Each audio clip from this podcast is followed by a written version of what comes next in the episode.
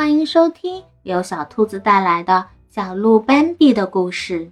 喜欢的话，快快关注我哦！第三十六集，议论纷纷。哼，难道你那聪明的乌鸦朋友就没有给你解释过？奈特拉太太调侃道：“嗯，没有。乌鸦说，他经常看见这样的事情发生，可是没有谁解释得了。还有啊，只要他愿意，他就可以把乌鸦从树上拖下来啊。他还把野鸡从空中拉了下来。是吗？那么，怎么解释那阵可怕的轰轰声？”当他把他的手从身上扯下来的时候，顿时火光闪烁，雷声轰鸣，它里面都是火。Sorry 呀，说它里面全都是火，我觉得很有道理。可是如果说到用手，那就不一样嘞。一只手怎么可以弄出那么些伤口呢？这一点你自己都看得出来，所以确切的说，他头上我们的是牙齿。你看，用牙齿就可以解释清楚那么多事情啊。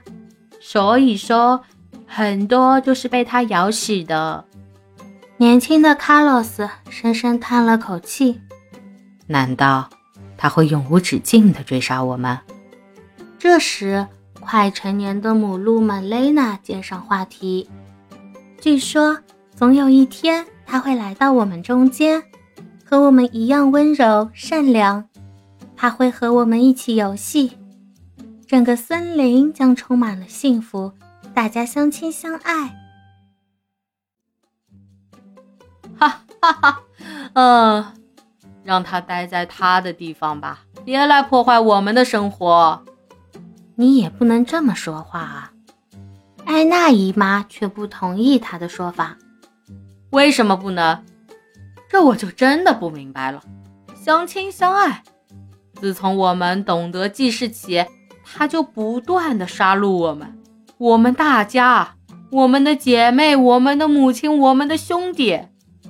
自从我们来到这个世界起，他就没有让我们安宁过。我们只要出现在哪里，他就追杀到哪里，而且我们还要跟他相亲相爱，简直是胡说八道。玛蕾娜明亮清澈的大眼睛平静地注视着大家。友好相处不是我们说的什么傻话，友好相处总有一天会实现的。奈特拉太太转过身去，我得找点吃的了。说完。他就离开了大家。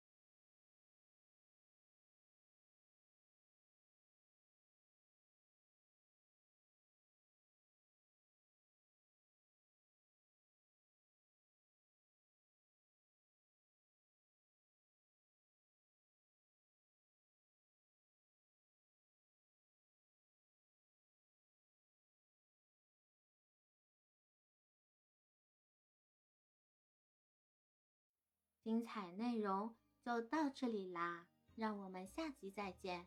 别忘了点赞、关注、收藏三连哦，爱你！